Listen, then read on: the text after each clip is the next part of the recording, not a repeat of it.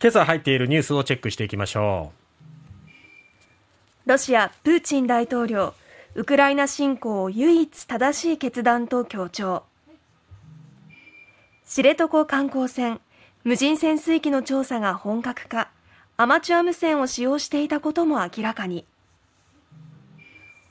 大型連休中の人出が発表。観光施設は前年の2倍以上。九州新幹線や JR も利用者が大幅に増加。旦過市場周辺で起きた火事で規制されていたアーケード北側通路が通行可能に。韓国ユン・ソギョル大統領が就任。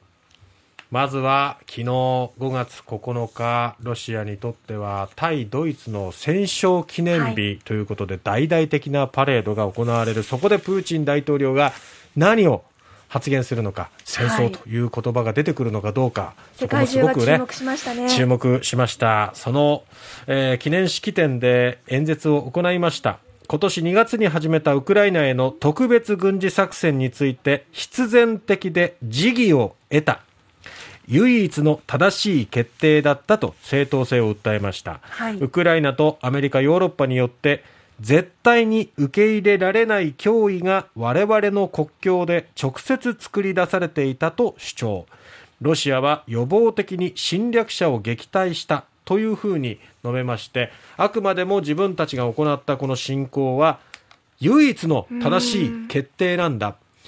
脅威に脅かされていたのはロシアでその、えー、攻撃される前に自分たちが先手を打ったんだっていう言い方、はい、まあなんか被害者みたいな形での言い方だったわけなんですけど、まあポイントとしてはウクライナ軍事作戦はやむを得ない唯一の正しい決定だった、はい、もうこれは祖国の将来のためなんだっていう話、そしてロシアは安全保障システムを構築をめぐって対話を呼びかけていたんだと。でも NATO 諸国は耳を貸さなかった。だからこういう行為に出てんだっていうことですね。そしてドンバス地域、クリミア半島への攻撃が準備された、ネオナチ主義者、ウクライナのことですけども、はい、そのウクライナのをとの衝突は避けられなかったっていうこと。そして NATO がウクライナに最新兵器を提供していた。っていうところがまあ演説のポイントになっていまして、これあくまでもロシアから見た、プーチン大統領の言い分です。とても受け入れられるものではないんですけどね。でも報道規制などもロシアではされていますから、うん、こういう言葉ばかりを聞いているロシアの国民の方からすると、うん、ちょっと冷静な目では物事を見られないですよね。まあ、その通りなんだろうっていうふうにね、わけですよね。鵜呑みにしているロシア国民もいると思うし、いや、おかしいよねって思っているけど、言えない。言えないとか、行動に移せないっていう国民もいるだろうしっていうところ、そして祖国を離れた別の地域で暮らしているロシア国民の方々からすると、いろん。な情報がある中で、やっぱりおかしいん。じゃないっていうふうに思っている方も多いと思います。ただ、この、まあ、戦争とか、動員っていうところには触れなかったこの言葉なんですけど、まずこの国民を団結させるイデオロギーとして愛国心を重視しているのがプーチン大統領なんですけど、この戦勝記念日っていうのはプーチン政権にとってはもう神聖なものとして見ているわけですね。はい、で、この日に合わせてウクライナでの軍事作戦について何らかのこう勝利に関する宣言があるんじゃないかというふうに注目されていたんですけども、ただ、プーチン氏は演説でウクライナという国名は使わずに、ええ。えーまあ、ネオナチっていう言葉を使ってましたけど、ゼレンスキー政権を名指しで激しく非難することもなかったんですね。で、えー、ロシアの戦果を強調することも控えて、戦争での成果を強調することも控えて、はい、全体的に抑制的なトーンが目立ちました、はい、でウクライナを支援するアメリカヨーロッパ諸国への批判は変わらなかったんですけれども、軍事パレードでは、イリューション80という、まあ、週末の日の飛行機とも言われているものですけども、その飛行は天候を理由に中止されまして、はい、まあ、アメリカ、ヨーロッパとの過度な緊張激化を避けたんではないかという見方もできます。そして、まあ、戦況を打開するため、思うように、このドンバス地域でも、戦果が上げられていない、はい完全掌握したっていう報告ができていない中で、なんとか打開しようということで、ロシア軍は兵力の増強が必要という指摘もありました。そんな中で、総動員に触れるようなコメントがあるんじゃないかと思ったんですけども、そこもですね、プーチン大統領は戦争とか動員について言及しなかったんですね。まあ、国民に改めて団結を呼びかけるにとどまったとはいいうことなんですが、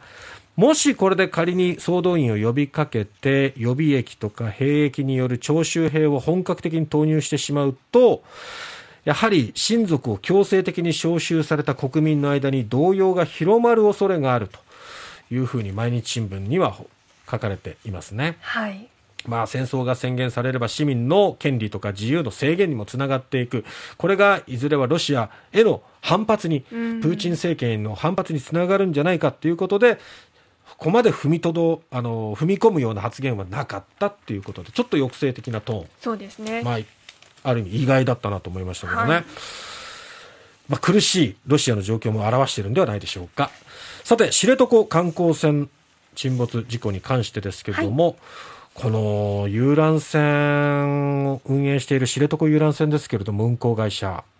アマチュア無線を使っていたっていう、これ、船との連絡に安全管理規定で定めていた業務用の無線ではなかったんですね。どう違うんですか業務用とアマチュアは。このアマチュア無線だと混戦する恐れもあるっていうことで、やっぱり人の命を乗せて運航する観光船、遊覧船でもありますから、船舶安全法では小型旅客船の通信設備として認めていない。うん。そして衛星電話を使うように、以前事故を起こした時に行政指導もされてたんですよ。はい。で、その衛星電話は今回の事故前に故障していて、これ桂田社長によるとですけども、ええ事故当日、カズワンには積んでいなかった可能性が高いと。で、一方でカズワンは今回の事故の3日前にあたる4月20日の船舶検査で連絡手段を衛星電話から携帯電話に変更していたことが分かっていると。でも携帯も県外だったあの知床半島のエリアでは使っていた携帯会社のはい電波では県外になっていたっていうことで連絡手段がもうほぼないっていう状況での運航しかも天候は荒れるっていう予報も出ていたっていう。はい。本当ありえないですね。もうどんどんどんどんずさんなね、うん。その運営姿勢というのが出てきて、もう本当に何やってんだって話です。えー観光施設ゴールデンウィーク人手倍増ということで九州山口などでは軒並み人手が増えている、まあはい。コロナ前よりは達していないんですけどまあ、もちろんそこはですねねね、九州新幹線の利用も1.89倍ということで、やっぱりそれはドンタクとか、はい有田の陶器市とか、そういうイベントが開催されたことも大きく影響しているようです。